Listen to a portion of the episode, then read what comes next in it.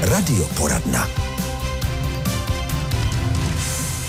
Já už jsem to zmiňovala, dnes si budeme povídat o dětech, o jejich vývoji a o cvičení s dětmi, protože naším hostem je Nikol Lisa, instruktorka plavání miminek a certifikovaná instruktorka psychomotorického vývoje dětí. Dobré dopoledne. Dobrý den.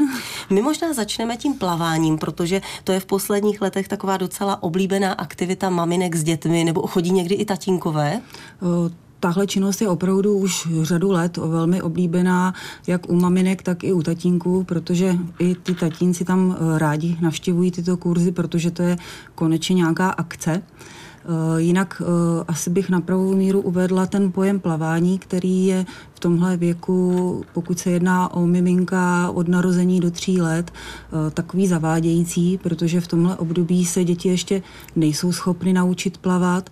Jedná se spíš o nějakou hru, cvičení a spontánní pohyb ve vodě protože děti v tomhle věku ještě nejsou schopny skoordinovat pohyby rukou a nohou, abychom vyloženě mohli mluvit o plavání. Eh, plavat se tedy děti v tomhle eh, období určitě nenaučí, ale naučí se toho opravdu hodně. Naučí se vodu znát, naučí se eh, ve vodě se orientovat, naučí se potápět, naučí se splývat, ležet na zádech a hlavně vědí, co od vody můžou očekávat. Hmm, takže budeme říkat třeba aktivita ve vodě, ano, aktivita protože tam vodě. plavou maminky, i když taky asi ne. Maminky spíš stojí a tak nějak manipulují s tím tak, dítětem. Tak, tak, ale což... určitě je dobré, když ty maminky, nebo když rodiče jsou vlastně jakoby uh, děti hodně napodobují, takže pokud chce dítě potápět, tak bych to měla umět zvládat taky, aby ty děti věděly, že i rodič to umí a že to je vlastně činnost, kterou, která je i pro ty rodiče příjemná. Hmm. Já jsem taky chodila na takovéhle aktivity ve vodě s dětmi, takže vím, že opravdu tam jsou děti úplně maličké. Od jakého věku to je vhodné? Um, Tady nám to upravuje eh, norma, kdy vlastně eh, do půl roka plavou děti eh, ve vaničkách, to je uh-huh. takzvané vaničkování, a od půl roka pak můžou do společného bazénu s ostatními děti a dospělými. Uh-huh. No ale jsou opravdu malé, jsou to takový cvrčci, kteří ale se často nebojí vůbec se potopit. To vím, že se dá zvládnout úplně hravě, i když možná mnozí se toho bojí. Dnes to je taková i určitá móda dělat aktivity s dětmi už úplně od útlého věku, od malička. Tak jaké zrovna to plavání může mít přínosy, kromě toho, že se děti naučí reagovat na vodu, eh, nebát se vody, ale může to pomáhat konkrétně i třeba při vývoji nebo když má někdo nějaké potíže? tak eh, to už je lety ověřený, že vlastně to má eh, spoustu benefitů, ať po stránce psychické a emocionální, tak i po stránce zdravotní. Eh, po stránce psychické a emocionální je to společná činnost rodiči nad eh, rámec běžné péče o miminko, kdy si to děti opravdu užívají. Voda je specifický prostor, kde vlastně rodiče musí stoprocentně miminko sledovat a věnovat se mu. A vlastně tím, že docházejí na tyhle kurzy, eh, docházejí na různé aktivity, ať už plavání nebo cvičení, tím vlastně vychovávají děti k eh, tělesným aktivitám, což v dnešní době, kdy je všeobecný problém, že se málo hýbeme, se určitě eh, do budoucna vyplatí, protože se předpokládá, že pokud si děti navyknou na tyhle aktivity odmala, budou v tom dále pokračovat. Ohledně fyzické nebo toho benefitu na fyzickou stránku, eh, tak tam eh, využíváme vlastnosti vody. Voda, eh, voda nadnáší, jakýkoliv po, pohyb ve vodě děláme proti odporu, takže i kdyby miminko ve vodě pouze jenom kopalo nožičkama, plácalo ručičkama, tak je to proti odporu a vlastně si tím posiluje. Ve vodě můžu s miminkem udělat pohyb, jaký na suchu vlastně nikdy udělat nemůžu. Můžu ho různě polohovat, můžu ho chytat různými úchopy a tím docílím toho, že zapojují určité části těla. Děti, které chodí plavat, bývají otužilejší, jsou zvyklé adaptovat se na tohle prostředí, takže určitě pro po, tu stránce, po té stránce tělesné, tam těch benefitů je spousta. Hmm, spousta výhod. E, nejdřív tedy vaničkujete do půl roku, pak třeba už nějaký bazének, ale zase vím od jiných maminek, že i při běžném koupání doma e, některé děti brečí a vyloženě se jim to nelíbí. Tak zažíváte někdy něco taky takového a dá se s tím něco dělat? E, děti jsou vlastně ve vodě po celé bříšku po celých několik měsíců a pak jsou mm, vhozeny na tenhle svět a tam si nemyslím, že by to byl strach z vody, ale spíš se jedná o právě o tu manipulaci a způsob, jakým jsou děti koupány. Dětičky se rodí s výbavnými reflexy, a které jsou důležité, protože to je známka toho, že centrální nervová soustava je v pořádku, ale e, tyhle reflexy nám občas můžou způsobovat i řadu potíží. A jedním z takových je takzvaný Morův reflex, kdy miminko, pokud se cítí nestabilně, nejistě, má pocit, že přepadává, tak e, rozhodí ručičky, nožičky, nadechuje se a většinou se rozpláče. Takže běžná praxe už v porodnicích je z hlediska bezpečnosti asi dobrá, protože se asi maminky některé bojí s miminkem manipulovat, je taková, že se miminko které do té doby bylo schoulené v bříšku, v teple a nějakým takovýmhle prostředí, kde mu bylo dobře, dá na podložku, nahé, namydlí se a pak se nějakým způsobem přenese do vaničky, kde se vošplouchne. Většinou se to neobejde bez velkého pláče, protože když si představím sama sebe, tak asi by mě byla velká zima, cítila bych se nejistě a tím, že ještě rodiče jsou nejistý v té manipulaci, tak to pro to miminko asi musí být velký stres. Takže pak, když se takhle v, v tomhle stylu pokračuje a pokračuje, tak opravdu pak může to miminko mít tohleto všechno spojené právě s vodou a to se neobejde bez velkého pláče. Takže tady bych pak rodičům doporučila uh, udělat to prostě jinak. Uh, dát miminku větší pocit bezpečí a tam bych si mohla pomoct uh, třeba jenom tím, že použiju obyčejnou plenu, na kterou miminko položím, dám si ji uh, před sebe do tvaru kosočtverce, miminko na ní položím a nad hrudníčkem oba cípy svážu a tím vlastně miminko obejmu. Tím, ho budu, tím mu dám právě ten ohraničený prostor, takže pak bude lépe snášet manipulaci, kterou s ním pak budu dělat. Dám si eh, vody trošku víc, nebudu dávat miminko na podložku a zkusím miminko eh, ve vodě opravdu zanořit, aby bylo opravdu zanořené eh, až po ramínka, protože když budu používat podložku, která je teď asi nejvíc používaná, tak to miminko je vlastně skoro celé nad vodou. Mm-hmm. Akorát si máchá nožičky, takže je mu zima. Je to prostě není to úplně ideální zážitek. A e, co, jsem, e, co se mě teda osvědčilo u takhle malých miminek, je zanořit miminku ouška do vody. E, Aha. Byla mi dána důvěra u vnučky mojí sestry, kdy už jsem mohla přijít do porodnice a takhle tam malou vykoupat. A bylo úplně úžasné vidět, když se tomu miminku zanoří ouška, jak to miminko má úplně blažený výraz. Vlastně se vrátí tam, kde to dobře znalo. Hmm. Bylo v bříšku, ve vodě a opravdu tohle funguje. Toho by se možná mnozí báli, ale není vůbec důvod, když to budeme není dělat důvod. opatrně. Ano, ano, tak ano. možná jsme teď mnohým poradili, že už se to obejde při i domácím koupání bez pláče, no a v radioporadně o nejen koupání dětí budeme pokračovat za okamžik. Dneska si povídáme o koupání dětí, což je možné už úplně od malého miminka, takzvané vaničkování. Budeme se bavit o cvičení i na suchu, ale ještě přece jenom zůstaneme v té vodě s instruktorkou Nikol Lisou, protože abychom tedy měli představu, co tam děti a rodiče čeká, tak vy tam děláte, učíte taky takzvanou abecedu potápění. O co se jedná? Abeceda potápění je vlastně metodický postup, tak abychom naučili miminko potápět a je to vlastně tak, aby to bylo pro to miminko co nejšetrnější, aby nebylo ve stresu, aby z toho nemělo trauma.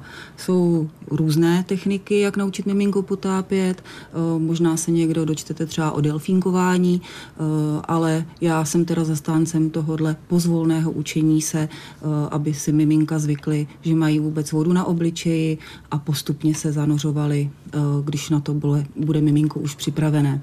Začíná se vlastně od úplně jednoduchých prvků, kdy na signál, kdy miminko oslovím, ze začátku třeba jenom otřu obličejíček, pak, pak pak kapeme kapičky, lejeme vodu z kelímku, s tím kelímkem se pa- pracuje poměrně dlouho, kdy vlastně zvyká miminko na to, že zadrží dech na delší dobu. Když miminko zvládá to polití s kelímkem a nemá z toho projevy, jako že by mělo paniky a takovéhle stavy, tak si pak můžu dovolit miminko zhoupnout na malou chviličku pod vodu a takhle se to postupně miminka naučí. Jinak eh, cílem té abecedy potápění není to, aby měli rodiče hezkou fotku nebo aby se mohli chlubit, že se miminko potápí. Cílem je to, že postupně vlastně do té abecedy potápění zařazujeme skoky a pády do vody. A cílem je, aby miminko bylo schopné zvládnout to, že když při náhodným pádu do vody nezmatkovalo, aby zadrželo dech, aby z toho nebylo v šoku. Mm-hmm. Takže to je cílem abecedy potápění. Jinak vyloženě ten signál se používá opravdu na začátku, postupně vlastně ho vypouštíme, protože i pak děti většinou na to nereagují úplně dobře.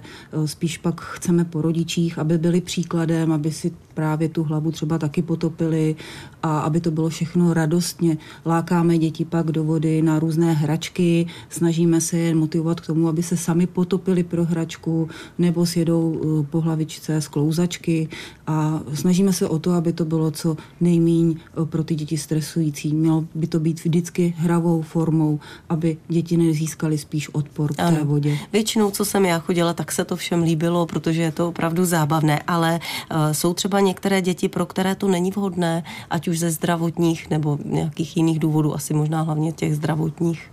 Eh, primárně by asi do vody opravdu měly chodit eh, zdravé děti. Eh, pokud je nějaká velká asymetrie ve vývoji, tak bych skonzultovala tohle s nějakým fyzioterapeutem. Kontraindikací určitě budou třeba problémy s ledvinami, kdy určitě není vhodné, aby miminko třeba prochladlo nebo tak. Takže všechno to je vlastně o tom konzultovat tyhle stavy s lékařem. Jinak velký strašák pro rodiče je zánět středního ucha ale eh, to opravdu nesouvisí s tím, že by se děti potápěly nebo že by eh, natekla voda do oušek. Bo ouška mají stejně jako my dospělí, ta voda z těch oušek vyteče.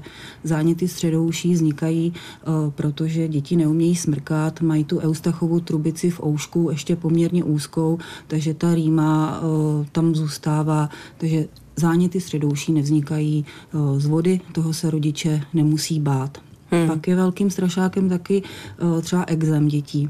Uh, to je uh, problém dnešní doby, že opravdu hodně dětí má různé alergie, různé exémy. Tam bych se domluvila asi s provozovatelem kurzu, že byste si třeba nějaký jednu, dvě lekce zkusili, protože většina exémů na bazénovou vodu vůbec nereaguje. Takže vyzkoušet a domluvit se s tím, kdo kurzy provozuje. Mm-hmm. No tak to bylo koupání dětí, aktivity ve vodě a my se možná za chviličku přesuneme ještě k tomu cvičení na suchu a vůbec k vývoji dětí, protože tam určitě taky dostáváte spoustu dotazů a uh, máte toho na starosti spoustu, ať už jsou to děti třeba, které se vyvíjejí rychle nebo které mají nějaké potíže uh, a řekneme, co je to právě ten asymetrický vývoj, který jste zmiňovala. Instruktorka plavání, koupání miminek, certifikovaná instruktorka psychomotorického vývoje dětí Nikol Lisa je dnes hostem radioporadny Českého rozhlasu Hradec Králové. Tak se teď pojďme přesunout na souš, kde taky cvičíte s dětmi, asi i úplně s těmi nejmenšími a pojďme se věnovat jejich psychomotorickému vývoji, protože mm, tam samozřejmě rodiče a prarodiče hodně bedlivě sledují, jestli je všechno v normálu, jestli to jejich dítě dělá všechno to, co vrstevníci, nebo jestli má někde nějaké malinké spoždění. Mm, o co se jedná, když řekneme asymetrický vývoj, který jste tady zmiňovala? Mm, asymetrický vývoj dítěte je vlastně uh, něco, co vybočuje z běžného normálu uh, u toho psychomotorického vývoje celkově.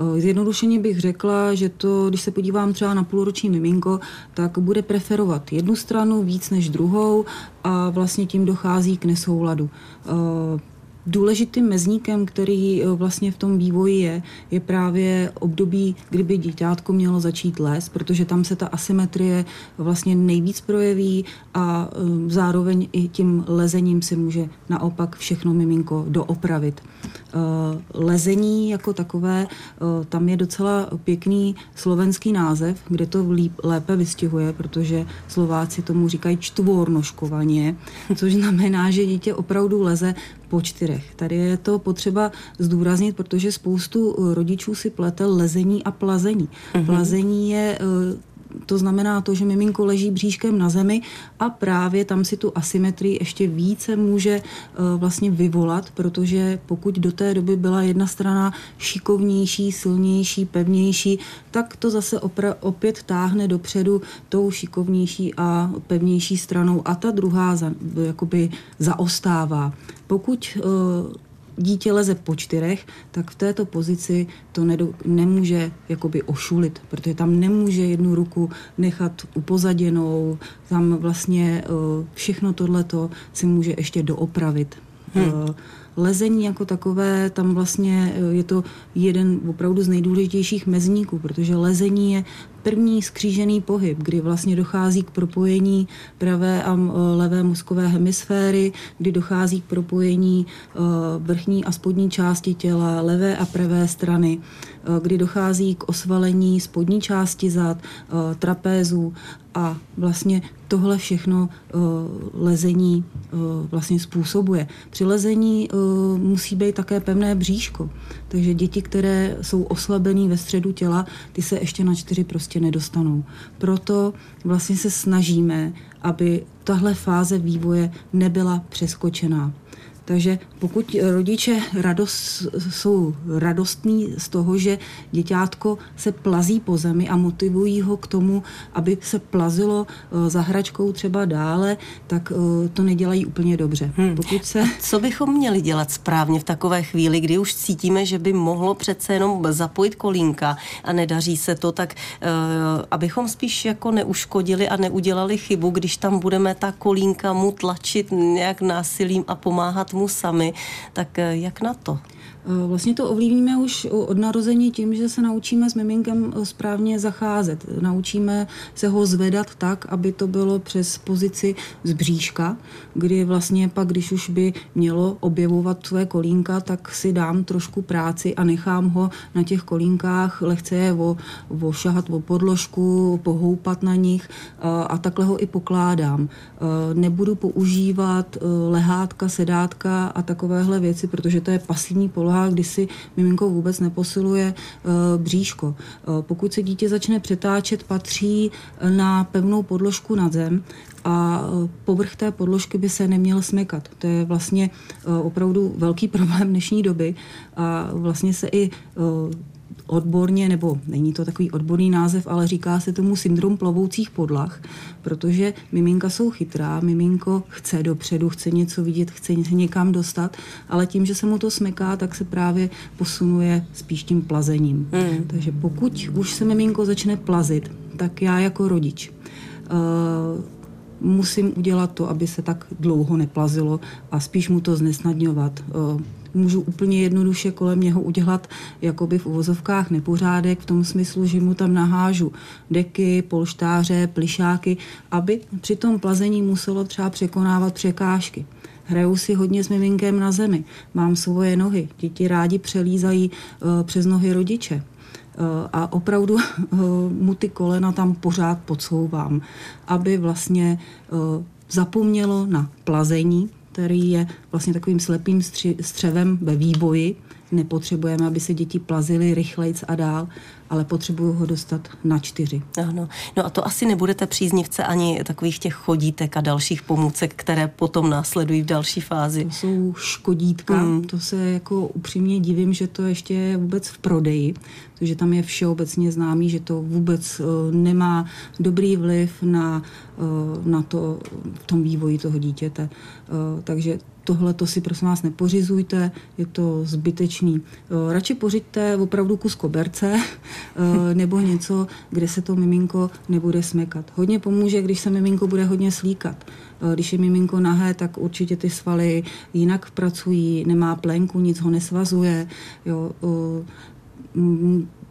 maminky jsou šikovný a opravdu mám třeba maminku v kurzu, která se naučila šít a našila si na e, kalhotky dítěte takovou nanopodložku, která se používá při tom, aby se neposouvaly věci v autě. A ono to funguje i právě na to, aby to miminko mělo pod sebou něco, co se nesmeká, e, protože z praxe vím, že úplně nefungují takový ty navlíkací jenom části, které se nesmykají, ale chce to opravdu, aby třeba ta, eh, ty kalhotky byly pogumované z celé přední části, aby se to těm dětem opravdu nesmekalo, protože eh, samozřejmě vím, že eh, může být doma chladnější podlaha, tak nemůžu nechat děťátko úplně pořád nahé. Hmm. Takže zkoušet všechno možné, aby prostě ty děti šly na ty čtyři. A pokud možno přirozeně, tak ano, ano, říká ano. Nikol Lisa, náš dnešní host. Tak my moc děkujeme za návštěvu. No a určitě, protože těch fází vývoje je mnohem víc a všechny jsou důležité, tak se k některým dalším společně třeba zase vrátíme v našem vysílání. Děkujeme a naslyšenou. Taky děkuju, nashledanou.